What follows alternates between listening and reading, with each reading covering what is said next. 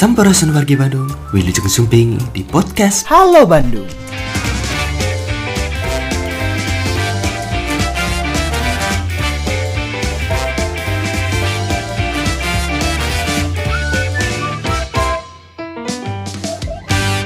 Bismillahirrahmanirrahim. Assalamualaikum warahmatullahi wabarakatuh. Di Kota Bandung saat ini setelah kemarin kita di bulan awal Juni, Juni Juli itu terjadi peningkatan yang cukup uh, signifikan. Uh, Alhamdulillah sampai akhirnya di minggu ke 31 atau minggu kemarin ya kalau secara minggu epidemiologi kita menyampaikannya sebagai minggu ke 31 kita sudah mengalami penurunan yang cukup signifikan dari uh, kasus uh, COVID di Kota Bandung selama uh, setelah kemarin terjadi peningkatan yang uh, luar biasa pada bulan Juni uh, dan juga bulan Juli. Jadi pada minggu ke-31 epidemiologi artinya minggu kemarin itu tercatat dalam satu minggu kita ada masih tinggi sih sebetulnya ya 1474 tapi itu jauh turun dibanding minggu sebelumnya 2803 dan minggu sebelumnya lagi di 3419 itu adalah puncak tertinggi kasus COVID di kota Bandung tiga minggu yang lalu itu 3419 dalam kurun waktu satu minggu dan sekarang sudah kurang dari setengahnya. Sekarang di minggu kemarin itu dari hari Senin sampai ke hari Minggu, minggu ke-31 itu ada tercatat 1474 kasus. Kemudian sementara hal menggembirakannya adalah kesembuhan juga dalam satu minggu kita bisa mencapai 4114.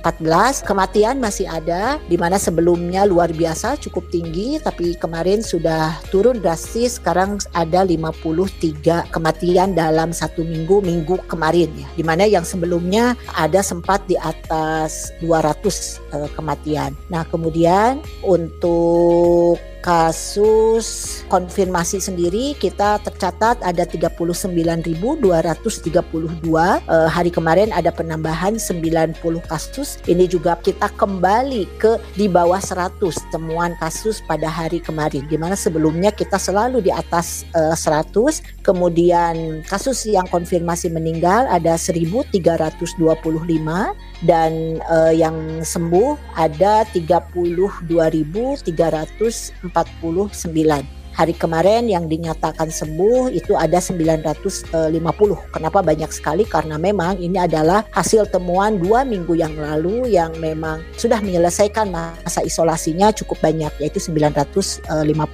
Eh, saat ini kita berada pada posisi PPKM yang level 4 di mana kita masih ada beberapa pembatasan dan penanganan ataupun penentuan PPKM level 4 ini memang ditentukan oleh Kementerian uh, kesehatan. Saat ini untuk tempat tidur rumah sakit itu kita sudah turun. Sekarang bor kita sudah ada di 46,87 persen. Ini luar biasa ya. Yang tersedia itu tempat tidur itu adalah 2.187 tempat tidur. Kita memang melakukan penambahan terus tempat tidur e, menjadi 2.187 dan saat ini belum dikurangi. Artinya e, bukan berharap ya, tapi e, kita tetap mempersiapkan dengan 2.187 tempat tidur dan yang terisi itu adalah 46,87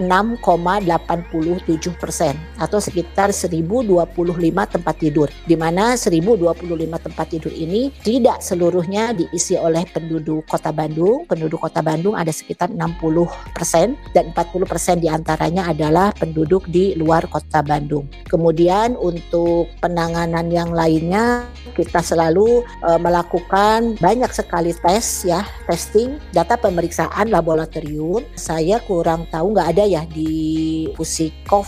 Ya sebetulnya itu ada kita punya ada datanya uh, setiap hari uh, berapa banyak yang dilakukan pemeriksaan PCR ataupun antigen ya. Uh, ini tapi kalau saya melihat data yang ada ini belum 100% kenapa? Saya yakin belum 100% karena di kota Bandung puskesmas masih menemukan data-data uh, kasus positif yang tidak tercatat di aplikasi NAR atau New All Record. Jadi data yang tadi saya sampaikan kan yang rata-rata di sekitar 3.500 kadang e, mencapai 2.600 dalam satu hari. Tapi kalau secara umum secara kan kita punya patokan ya dari Kementerian Kesehatan bahwa harusnya minimalnya itu satu per mil satu per seribu. Jadi sebetulnya target kota Bandung ini di sekitaran 2.500 gitu ya dalam satu minggu jadi sebetulnya itu sudah memenuhi tapi kan kita tidak bisa dengan kondisi sekarang tidak bisa itu yang dipegang itu dipegangnya pada kondisi normal sekarang harusnya sih bisa mencapai di uh, 5%. 5 per seribu mungkin ya. 5 per seribu artinya kalau 2.500 eh, per minggu ya harus lima kali lipatnya dalam satu minggu dan uh, ini masih mencapai sebetulnya untuk kota Bandung gitu. Uh, datanya harusnya bisa ya dipublish uh, di Pusikop mungkin nanti kalau memang membutuhkan bisa kami berikan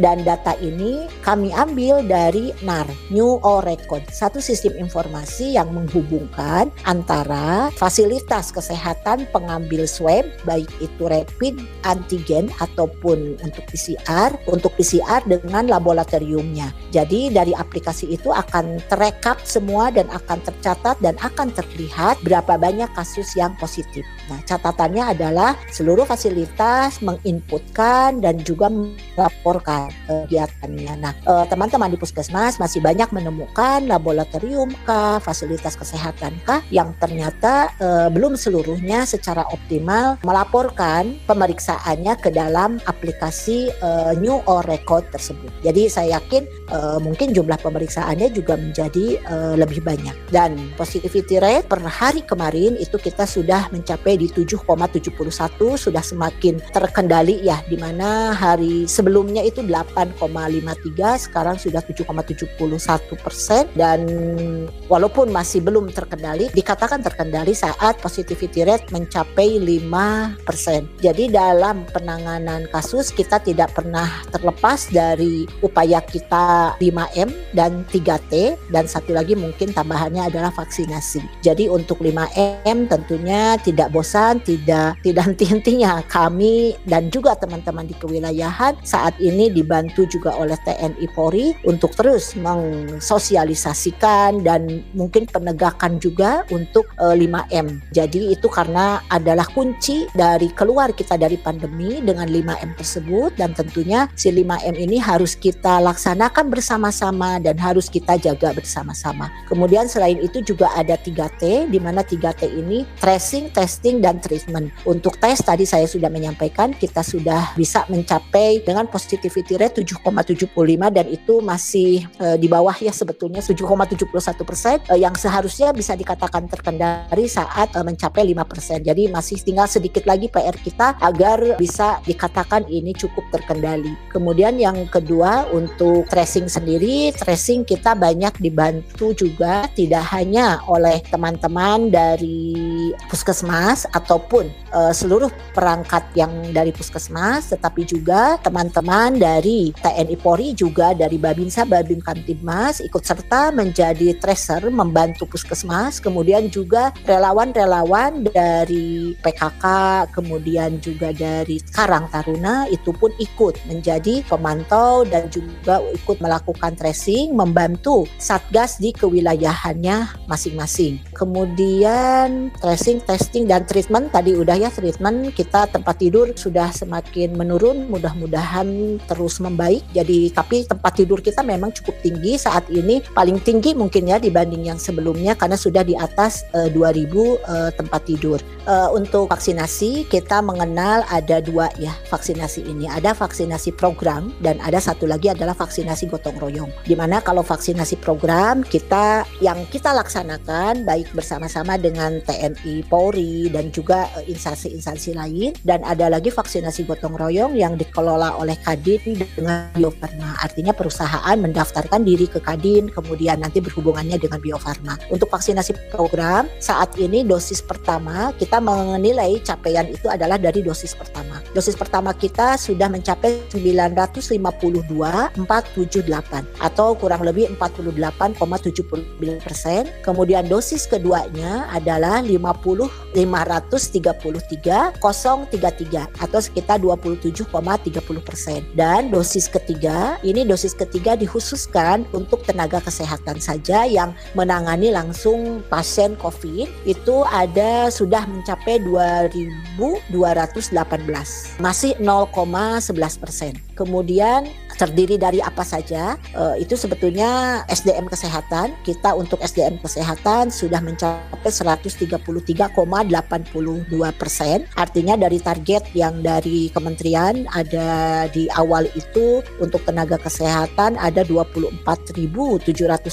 itu ternyata kita uh, jauh lebih banyak prediksi Kemenkes dengan realnya itu ternyata tenaga kesehatan untuk dosis satu sudah ada 33.065 orang jadi 133,82 persen. Kemudian untuk yang lansia, ini kita lansia masih saja ya uh, tertatih-tatih ya kalau saya lihat dibanding dengan yang lainnya uh, karena dari target sekarang lansia sudah disesuaikan dengan kondisi yang ada di lapangan. Jadi target lansia itu 206 046 206.046 targetnya dan baru mencapai di 111.317. Jadi baru 54 persen lansia yang tervaksinasi. Menurut saya eh, ini sudah cukup bagus ya mengingat lansia mungkin sebagian besar juga ada yang tidak bisa tervaksinasi karena masalah kesehatan. Tapi saya berharap minimalnya itu 70 persen ya harus tervaksinasi. Kita baru 54 persen. Jadi masih PR besar kita untuk pemberi pelayanan publik. Kementerian Kesehatan mencatat pemberi pelayanan publik, petugas publik di Kota Bandung itu hanya 144.416. Padahal kenyataannya yang sudah tervaksinasi adalah 475.812 atau sekitar 329,47 persen. Dan untuk masyarakat rentan lainnya, di mana di dalamnya e, masyarakat rentan ini ada ibu hamil, ada disabilitas dan sebagainya. Itu dari target masyarakat rentan itu satu juta tiga ratus tiga puluh sembilan. Kita karena baru mulai kemarin ya baru tiga ratus sembilan ribu seratus sembilan puluh lima atau baru dua puluh tiga koma sembilan persen. Ini yang PR kita untuk mengejar target masyarakat rentan dan umur. Kemudian untuk remaja itu remaja kita ditargetkan dua ratus tiga puluh 8.139 dan saat ini pencapaian untuk remaja kita baru mencapai 23.089 baru 9,70 persen. Kenapa ini remaja kok e, mani lama ya karena memang baru. Sebetulnya ke remaja sekali lagi remaja di sini adalah vaksinasi pada usia rentang usia antara 12 sampai 17 itu yang dikatakan remaja karena di atas 18 masuknya ke dalam masyarakat umum umum. Nah, ini dilaksanakannya berbasisnya adalah kewilayahan dan kemarin kita sempat ada keterbatasan terkait datangnya vaksin karena kita tahu bahwa vaksin datangnya juga bertahap eh, tapi alhamdulillah bisa tertangani dan sekarang remaja, ibu hamil, penyandang disabilitas itu sudah mulai eh, dilaksanakan di Kota Bandung. Saat ya. ini memang kita sudah mulai masuk ke fase di mana jenis vaksin bukan hanya satu. Jadi ada beberapa jenis vaksin. Pertama Sinovac, Sinovac sudah biasa ya kita uh, laksanakan. Kemudian yang kedua adalah vaksin jenis AstraZeneca. Sekarang sudah mulai ada AstraZeneca dan sudah mulai dilaksanakan untuk masyarakat juga untuk AstraZeneca. Jadi untuk yang dosis satu sudah mulai banyak AstraZeneca. Kemudian yang ketiga ada lagi Sinovac. Apa ini Sinovac? Sinovac adalah jenis vaksin yang memang diperuntukkan untuk disabilitas. Kita pun punya target dari masyarakat rentan itu adalah ada kelompok disabilitas, baik itu disabilitas fisik ataupun disabilitas mental. Dan vaksin yang disediakan adalah jenisnya Sinovac. Kemudian satu lagi adalah Moderna. Moderna saat ini baru ditujukan untuk dosis ketiga tenaga kesehatan. Jadi jumlahnya masih sangat terbatas. Udah empat jenis vaksin itu yang ada. Kemudian ibu hamil, ibu hamil sudah mulai e, bisa dilaksanakan vaksinasi. Silahkan untuk mendaftar di e, fasilitas kesehatan terdekat untuk ibu hamil. Ada beberapa catatan mungkin untuk ibu hamil karena tidak seluruh fase umur kehamilan bisa dilakukan vaksinasi harus di atas 12 minggu. Jadi kalau e, eh, 13 minggu lah ya. Kalau di bawah itu tidak direkomendasikan oleh POGI gitu ya. E, jadi diharapkan sebelum usia masuk ke 33 minggu kehamilan itu diharapkan sudah selesai baik itu dosis 1 dan sampai ke dosis kedua. Sehingga untuk ibu hamil e, diharapkan memang yang di atas 13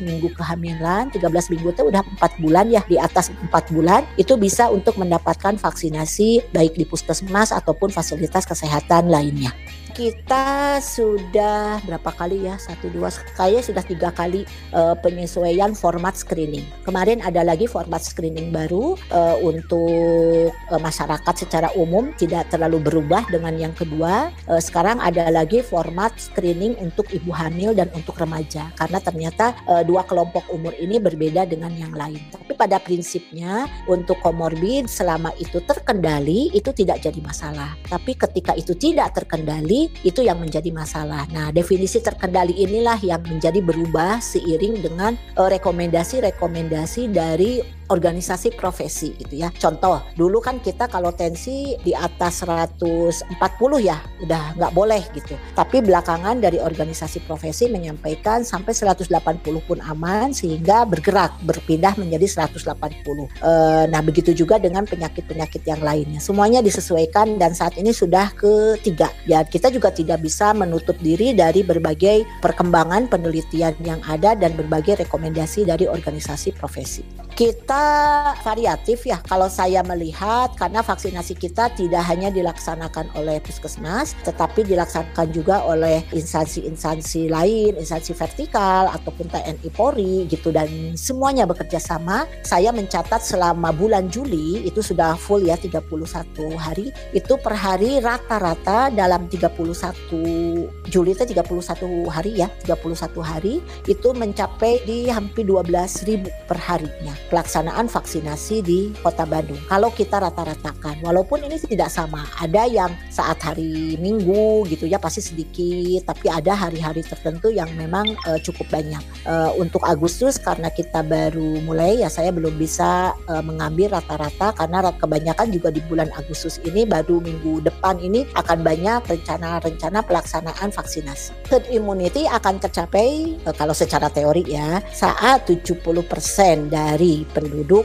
uh, satu wilayah itu sudah tervaksinasi. Ini juga kami sedang terus berusaha keras nih Pak Sekda sudah meminta kepada seluruh kewilayahan untuk memetakan. Kenapa sih nggak bisa dipetakan langsung oleh dinas kesehatan? Karena sistemnya tadi kita kan sistem vaksinasi ini kayak yang bebas ya. E, mungkin teman-teman juga ada yang melaksanakan vaksinasinya saat di Eldorado. Eldorado itu kan adanya di KBB ya. Nah kalau penduduk Kota Bandung dilaksanakan vaksinasi di sana ya jadinya tercatat di sana gitu. Jadi kan masih kayak depak wujud ya. Yang ini divaksinasi di mana, dicatat di mana gitu. Jadi pada prinsipnya kita 70% di satu wilayah tervaksinasi itu yang sudah kita harapkan herd immunity sudah terbentuk. Target kami kalau dari sasaran vaksinasi 1,9 juta tadi 70 persennya berarti 1,3 itu kami harapkan bisa diselesaikan pada akhir bulan September dengan harapan nanti sisanya yang ya minimal herd immunity-nya udah kebentuk lah ya. Nah sisanya yang 30 persennya bisa kita laksanakan mudah-mudahan September sudah Oktober November kita menyelesaikan akhir November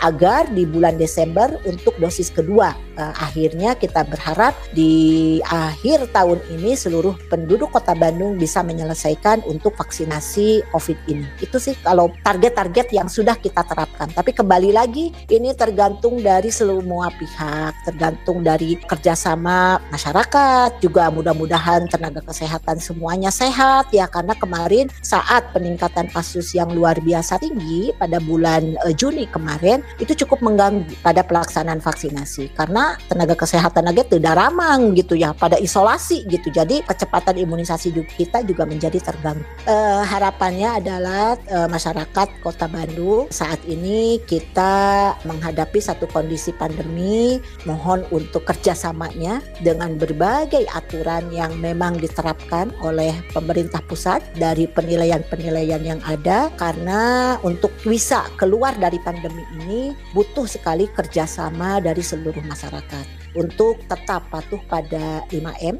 kemudian dengan 3T dan juga dengan vaksinasi. Jadi saya harap semua masyarakat untuk bersabar ya, tidak hanya ingin main bola yang sabar juga anu hoyong kamol oge pastinya juga kita harus bersabar. Kita semuanya sedang berusaha semakin kita bisa bekerja sama mengendalikan COVID, saya yakin penyakit ini bisa kita kendalikan dan kita harus bergandengan tangan sama-sama. Hatur nuhun. Assalamualaikum warahmatullahi wabarakatuh.